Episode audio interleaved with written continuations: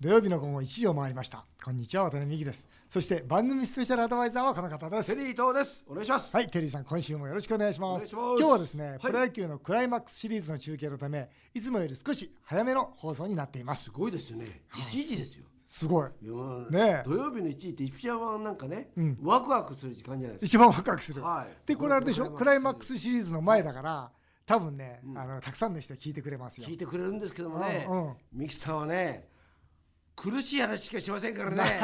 もう日本がそんなことないです日本が沈没するとか。なんで今そう事前に話してたことまで言うんですか そんなことないですよそうですかはいはい。えーさて今日ですね、ええ10月5日なんですけど、はいあーそう私、なんですよね還暦60歳の誕生日あおめりがとでうございありがとうまごすざいますどうですかこの六十歳になったって気持いちは。やーあの還暦っていうのはどうしてもピンとこないですね、うん。一体誰の話だろうとああ。だって昔還暦っていうと本当なんだろうおじいさん、うん赤いちゃんちゃんこ着てそうですよね。そのそのイメージ全然ないんだよなだ僕多分は自分が80ぐらいになった時に、うんこの60ぐらいの感覚になるのかなって思ってますけどねいやー渡辺さんだったら100だね、なんでですよねいや100になってでもほら、 うん健康に対してもすごく意識高いし、はいねこれはつらつしてるわけじゃないですか,、うんだから普通の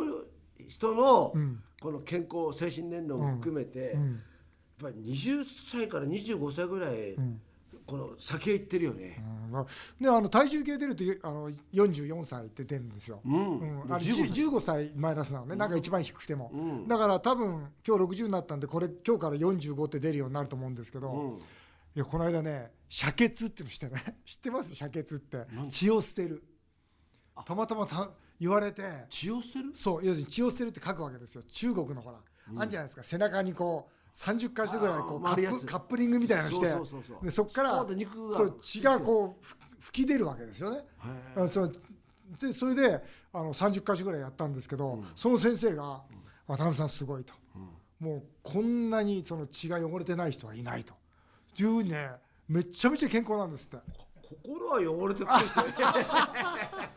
これやってみると、ん例えば体違いますかあのね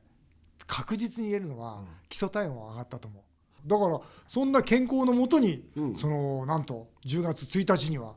ワタミグループ CEO としてね経営に本格復帰させていただきこれました新聞にも大きく出てましたよね。ありがとうございますこれやっぱり違いますか、この再び一度ね、うん政治家になって、これまた違う見方で世間が見れるわけじゃなないんでかねすごいいい緊張感ですよねすか。あそうう。んなんかねすごい楽しいおーちょうど本当に24の時うにん1店舗目の店長をやって、さあここからやるぞと思った時の気持ちとねすごい似てるあのジャイアンツの原監督もはい監督やっていて、はい一度それこそまあ吉信はい監督やった時に一回離れたじゃないですか。うんそうするとそれこそジャイアンツをうん違う角度で見れる、うんそして今年はジャイアンツ優勝しましたよね、うんうんそういう形でうん一度まあ政治家になって離 れて、うん違う角度で今度ワタミグループを見た時に、うんまああこういうふうにやるといいんじゃないかなとかっていうアイデアみたいなのももうどんどん出てくるもんです次かから次へ出てくる、あらうん、やっぱり政治家やってる時も、あもっとこうした方がいいなああした方がいいなっていうのは当然あったんですよ、うんただね実際にこうやって戻った時に中に入ってみると、もうねあこうすればいいなってなんかこのスイッチの押しどころが、うんまあ、見えるというか、うんだから今までのその自分がその政治家になる前の経営の視点と今の視点って全然違いますね。あそうだから僕は今回は本当にその、まあ、政治で国を変えられませんでしたから、うんだから経営としてモデルを作って皆さんに、あなんだワタミこうやってうまくやってるじゃないかと国がね潰れてもこんなうまくいってるじゃないかとなんであこうなんだあ海外にやっぱ出ていかなきゃいけないんだなとかそういうモデルになれたらいいなで皆さんそこで、まあ、そんな偉そうなことは言えないけども励ませるような存在になりたいなというふうに海思っ外にて出ていくんですかガンガン行きますよ、行くねもうガンガン行きますよ、へーうん、いいなあいいでしょうテリーさん一緒に行こう行きましょうよ 一緒に行こはう、い、と一いう緒ことはこれラジオ聞いてる人は、はいワタミの株を買った方がいいってことですかいやあんまり大きな声じゃ言えないけ どねあんまり大きな声じゃ言えないけどねいやなんかね聞いてるとね、ええで今日テリーさんそれでね、はいあの都内で今日開催しているテリー伊藤プロデュースうのん渡辺美樹還暦パーティーそうなんですよそうなんですね、この模様は次回の番組で少し放送したいとそ思ってうまちょすっ。とねびっくりするような私ね演出をしておりますのでやっぱりこれはねちょっと楽しみにしておいてください、ね、テリーさん何するのか本当にあの今日もねお客さん来てええ「還暦パーティーおめでとうございます」って言われて、でところで何やるんですかって言うから僕本当わかんないんだと、何にも聞かされてないと、いうことでテリーさんが考えてるんですとその時やっぱ言ってましたよ、テリーさん考えるんだからバズーカぐらい出るんじゃないです バズかーまあバズーカは出るんですよ、ね、言ってましたバズーカぐバらズいーカは多分ね出ますバズーカ還暦の朝に出ますね家来るはい本当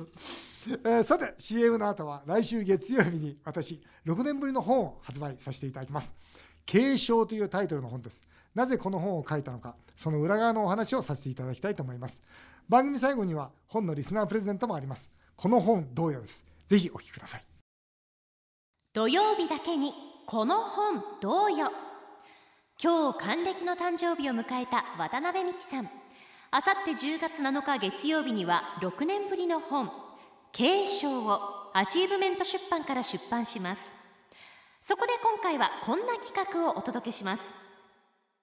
テリー伊藤が鋭く質問渡辺美樹継承この本どうよ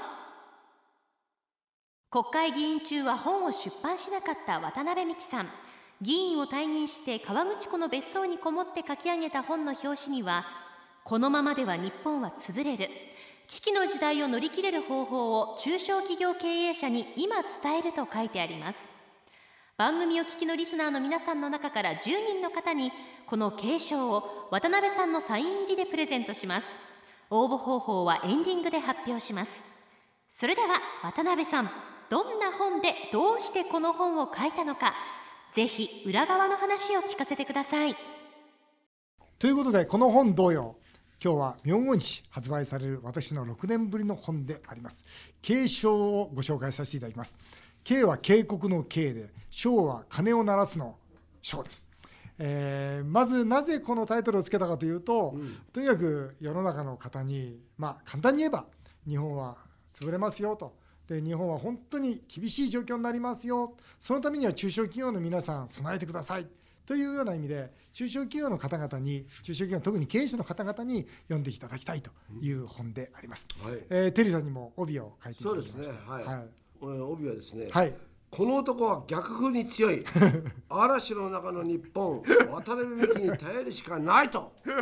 うん素晴らしい、うん素晴らしいメッセージをいやーでも僕もね、こうやって長い間こうやって美樹さんとこうやって仕事をさせてもらいますけども、基本的にはまあね、はい仕事に対してすごい情熱、はいそしてそれこそねカンボジアの子供たちに対してあのもっと僕は正直言って、はいまあ、このうちはおかしいんだけどもっと適当なとこも渡辺さんあるのかと思ったんですけどそういうのは本当にないですよね普通にまあ奥さんを愛して、まあ、多分向こうは愛してるかどうか奥さんは,、それはどうか奥さんは愛してるかどうかわかんないけども、そねれはミキさんは わかねんないな、まあ、ちょっと手抜きのとこもあるんですけどもね、あのまあミキさんはでもすごく仕仕事に対して情熱そしてこのねあのそれこそ子供たちでもう一つ僕はねあの、まあ、政治の中で悔しい思いをたくさんしたと思うんですよミキさんは。はいそれこそ渡辺美樹という人間のなんかすごくプラスになっていくんじゃない悔しさが今度はエネルギーになってはいなんかやっていくんじゃないかなってことをお思うんでありがとうございます今まで以上になんか、なんか注目すべき人物だなと思いますけどね。いやありがとうございます本当はそれ今回この本なんですけど、はいはい第一章は破綻という破綻と題いをうところに入ってますね。はいいもきうな経営りこの国のはい財政破綻というところで、うんまあ本当に破綻するかどうか僕は本当わからないと思います、うんただ、まあ破綻に向かっているんだという事実は伝えたいと、でやっぱり僕はあの皆さんと決定的に違うのはやっぱ国会の中にいたってことだと思うんです、要するに国会の中にいて国会で働いている方議員さん含めて皆さんがこれについて全く危機意識を持っていないという現実そこから来る危機というものについては国会を中にいたからこそやはり僕は皆さんに伝えなきゃいけないとこれは本当にねその責任感かな、それでこの「破綻」という第一章を書かせてもらいこまれした。第一章の中でね、はい渡辺さんがですね、はいまあアベノミクスは失敗してると、はい言ってそれともう一つはですねあの日銀の問題そして最後に、まあ、縮小する日本経済から活路を見出すとはいいう言葉が書いてあるんですけども、はいこの状況の中でもやっぱ活路というのは特に中小企業の皆さんが一番そこがポイントだと思ってると思うんですけども、やはりそのこれから来る円安にどう備えていくのか、うんインフレにどう備えていくのか、えー決してその全ての会社が潰れるわけじゃないよと、全ての会社じゃなくて勝つ会社は必ず出てくるんだと、だからあなたの会社にも勝つ会社に勝ち組に回っていただきたいという意味で書かせてもらいました。で2条に関しては政治ですね。そうですね、はいこの辺からあの僕、この本はもう6年間の自分の政治家としての一つのけじめとして書かせてもらいました、うんですから第2章においては国会議員になぜなったのかというところと、それからまあ第3章においては、その危機ということで、実際その6年間の間に、ワタミは経営危機を迎えました。でこのなぜその経営危機を迎えたのか、その経営危機をどう乗り越えたのか、これはおそらくあの中小企業の経営者の方には大きな参考になると思っていや書かせてもらいました。確かにそうですよね、はいそれとまあ風評被害もあったと思うんですけども、はいねえもうすごく数字的にも盛り返したじゃないですか、はい、これは何だったんですか渡辺さんうーん今から思えば当たり前のことは当たり前にやっただけなんですけどね、やっぱりその当たり前のことができない状況が生まれてましたね。たくさんお金使ってもそれに対してちゃんと回収投資回収をしなかったりたくさんお金使ってもそれに対しての効果測定をしていなかったり今から思うとなんでそんなことにお金使ったのなんでそんなことしたのびっくりすることばっかりですだからびっくりするようなことがあるから会社って潰れていくんですよ当たり前のことは当たり前にやってたら会社なんて潰れないですよまあそんなこともこの3章に書かせてもらいましたで4章ははいワタミモデルと、そうですねえーこれ最初にですね社員とその家族を守るとはいいうふうに書いてありますけども、はいここすごくいつも渡辺さんがいらっしゃいうことですよねあの社員には幸せになってほしいそうとでいうすこねとを、僕本当に26の時にこの会社何のために大きくするんだろうと思った時社員を幸せにするためだってこう決めて会社ずっとやってきたもんですから、ですからもし自分が社員だったらどうしてほしいかみたいなことをずっと追求してきたのが今のワタミで、まあ、そうした時に僕がワタミの社員だったらワタミはやっぱほ誇れる会社にしたいなという思いの中で、じゃあ安全で安心な有機のものを作ろうよと、から工業製品じゃない手作りの工場を作ろうよと、そしてエネルギーも自然エネルギーでやろうよと、えーゴミは全部循環させようよとそして我々の儲かった儲けたお金は途上国の子どもたち救っていこうよっていうそういう実はこういうワタミモデルっていうのを作っていったんですね。すごいよね。と言ってもですね、この中にですね、はいなぜ7割、まあ7割ですよね、はい7割の中小企業は赤字なのかと、はいここの突破口ですね。そうですね、えあの経済産業でもとにかく7割の赤字じゃないかと3割しか黒字ないじゃないかってことをずっと議論してきたんですけどもちろん僕は国の政策も悪いと思いますで国のおサポートも悪いと思います、えー補助金の使い方も悪いと思いますでも一番悪いのは中小企業の経営者の方が赤字でいいと思ってることですよ、うん、間違いないですねつまりそ赤ん字なでいにいと税思っている人は僕は逆にいないと思うんですよ。うんやっぱはいはい黒字でいたいと思うんだけども、はいはい慣れない。あの税税金でコントロールしてると思います、だからつまり税金あんまり払いたくないな、うんそうすると例えば3年に1回、え2年に1回赤字にすると、結局税金払わなくて済むんですよね、だから無理してここで黒字にすることないな、じゃあちょっと赤字にしとこう、っていう実は経営判断ってものすごく現実にはあるんですね、なるほどうんなるほだどから。そうした時にいや黒字でどんどん黒字だから黒字でいったらどんどん黒字でいかなきゃいけない、だから本来ならば税金っていうのをもうこれは必要経費だと、そして、うですよねえー貸借対照表の自己資本のところこれを厚くすることが経営だっていうそういう基本的なことを皆さんが思えばいいんだけどもキャッシュだけ考えていったらいやできれば税金払いたくないなとじゃあ今期は黒字で赤字でいいかなでも来期は黒字にしとかないと銀行が面倒くさいなじゃあ黒字にしとこうって実はこのコントロールっていうのは中小企業の方できるんですよだからそれでまあ7割赤字っていうなるほどことが実際あると思いますね。セブンイレブンやアマゾンにできないことしかやらないと。はい、そうですね。これすごい言葉じゃないですか。そうですねこれちょっと具体的にどあのーういうことになりますか。セブンイレブンとアマゾンというのは、まあ、一つの象徴ですが、まあ、先日もアメリカ行ってですね、アメリカの小売業もバタバタ潰れてるわけですよ。それは何かって言ったらアマゾンに負けてるわけですよ。ああ、そうか。もう消費行動変わってるんですよね、要するにお客様は昔は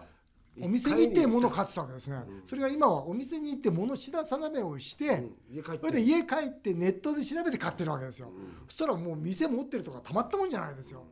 だから食い荒らされて帰ってねそうですそうです実際人件費も持たされる在庫も持たされるだけども買ってくんないというそれこそ一番辛い思いしてるのは小売業なわけですよだけどもそれでもアマゾンが別に反則してるわけじゃないですよね商売のルールを変えただけですよねだからそうした時にこの圧倒的な存在のアマゾンとそれからやっぱセブンイレブン強いですよセブンイレブンを含めたまあローソンもそうですしファミリーマートもそうですけどコンビニエンスストア強いですよこれらにできないことじゃないと勝負しちゃいけないんですよ。セブンイレブンやアマゾンにできないことをのはい。やるって教えてくださいよだって何言ってんですか大社長。えだって頼みますよ。いや唐揚げの天才はだから作ったじゃないですもちか。ろんそうですよ、はいでも他の方もあるじゃないですか、はいラジオ聞いてる皆さんは、はいだったらちょっと渡辺さんもっと教えてよって人もいると思うんですよ教えちゃいますよ何でも。ねねもうメールくださいと、はい何でも教えちゃいますすいよ。ませんあの連絡くださいねいやでもそれいいですよねそうですよ。でねこれね第5章ではい経営者の育成、はいこれやっぱり大きなねあのすごくそこうれですねからの渡辺美樹としてのねやり経営者としての、はいまあ若手を育てていくという意味もあると思うんですけどそうですね一番大きなところですよねこれは。そうです僕はあの本当に政治家としてあの中小企業支援、まあ、99.7%中小企業ですから、中小企業支援というのをやりたかったんですけどやらせてもらえなかったと、であるならばこれからあれですよテリーさん、はいあの唐揚げの天才含めて、うんフランチャイズこそ僕は経営者育成だと思ってますから、うん自分がやっぱりフランチャイズで育ててもらったように、んやっぱり経営ってものをまず第一歩踏み出すときにフランチャイズでやった方が成功の確率は圧倒的に高いですよ。まあそうですね。わかんないですよ。不安ですよわね。かんないですもん、ううんだから僕は今回も唐揚げの天才、はいこれを軸に、んえーフランチャイズ展開っていうのはこの経営者育成っていうところの一番の主眼です、今あれですか。それじゃあラジオ聞いてる皆さんが、は唐揚げの天才のフランチャイズやりたいと。はいあいやこのラジオ聞いてね、だったらちょっと。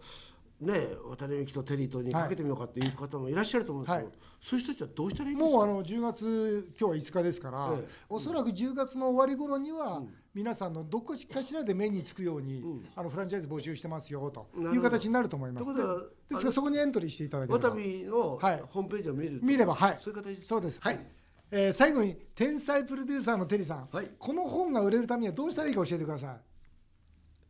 実績ですね実績ええ、うん唐揚げで実績作ったならるほさすがすごいなといなるほど。うふうに思いますよね唐揚げを展開するしかないとないですねこれはいうことですねええ。あーわ、かりました、はいでは唐揚げの天才をますます力入れていきましょう。頑張りますえー、6年ぶりに書きました継承来週月曜日にアチューメント出版から発売されます、えー、全国の本屋さんアマゾンなどでお買い求めいただきたく再開と願かやいんまないんですかいいですねなんか書店で書店でね、うんうん僕ねこの本誰に読んでほしいってよく聞かれるんですよ、はいさっき言ったように中小企業の経営者じゃん、はいだけど本当に読んでほしいのは国会議員なるほど国会議員これ読んでよと、うんそしてあなたどう思うとそれを聞いてみたいとそう思いますなるほどえー以上今回はこの本同様来週月曜日に発売になります渡辺美希継承をご紹介させていただきましたさあ続いてはメールを紹介させていただきます荒川区の新平さん渡辺美希さんが渡辺の会長に復帰するニュースをヤフーで見ました出てましたねはい国会議員の時より給料上がるのかなと妻に話すとこういう人はもうお金なんかいらないのよあんたと違ってと言われてカチンときてお金いらない人なんかいるわけないだろうと強めに言い返し全く他人の渡辺さんのことで夫婦喧嘩になりました正しい すいません、申し訳ない。私と妻どっちが正しいですか。うん、どっちが正しいんですかまあそんな多くないよ。本当いくらいくら本当少ない。いくらいや僕はねちょっとねああまりにも少ないかなとは思ったんだけど、でもいいかということで結構少ない。うん。だからそんなまあそうにでもまあ渡辺さんだったら1億、まあ、全然1億だね、いや3億もらってもいいうん、だけどお金だってここに書いてあるけどお金はいらなくはないですよもちろんいらなくはないですうんでもお金のためにはもう僕は働かないからねまた 偉い偉そもうなこうといじゃあ1分1秒もお金のためには僕は働かない、うん、もう決めてんだもんな何のために働いてるのまあそれはお金のまあ確かにそうだよ、ね、そうだよねだからテリーさんそうでしょいや僕は違う僕は僕はお金 テリーさんだってそうでしょお金にすがってますよテリーさんだってそうですいやいやそんなことはおお金金ですよのためってよりもやっぱりね自己実現ですよ、うんまあ確かにね、ん大きな夢いろいろ聞きましたからねあそうでしたねはいそうですでもね本当に僕のことで夫婦喧嘩していただきたくないなと思いますけど、 えー、練馬区なっくんです先日のお二人の結婚式の話楽しく聞きました2020年婚をしたいと思いいよいよ来月彼女の両親の家に挨拶に行きますおおすごいおめでとうございます娘さんと結婚させてくださいという普通のセリフでいいのでしょうか、お二人の時のセリフをぜひ参考にさせてくださいとテリーさん何て言いましたお父さんをください って嘘でわけわかんない言うわけないでしょ言うわけないでしょいやでも僕ね言えなかったかもわかんないうんよ言ろわしくなかったらだって何言ってんだかわかんなかったあよろしくお願いしますぐらいああよろしくお願いしますね。うん。そしたらねうちのまあかみさんのお父さんが、うあん。のうちの子は無口ですけどもしっかり育てましたからっておーすごいなんかかっこいいこと言ってましたねお父さいいん、なあ。目視なんですか。まあま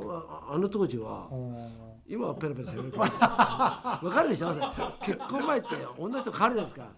結婚前は僕の前でねペラペラ喋ってるんですか。食事したことなかったですねへえ食事もしない。だから、うん、お腹いっぱいだとか言って「へーお前空いてるだろ」って言うんだけど昔の人だからへえ。いいですね。でも娘さんと結婚させてくださいってなんかもうちょっとね気の利いたこと言ってほしいよね。いやでもなんかほらというのは幸せにさせますとかっていうのもあー苦しいよねそうだってそうだねわ若い時ってあーほ本当に幸せにさせられるかどうかっていうかんないよね。ね自信ないじゃないですかうんそうだよね。もうでも本当に自分の思おおう素渡辺さ直んな。渡辺さんなんですか僕何も言ってないよ。もうやっぱり一緒 だよなんでその人のこと言うの一緒でした。一緒だよ一緒です。なんだそれ何も言ってません。はい、あっという間にお時間になってしまいました。以上、メール紹介でしすごいたな。テリードさん、また次回もよろしくお願いいたします。はい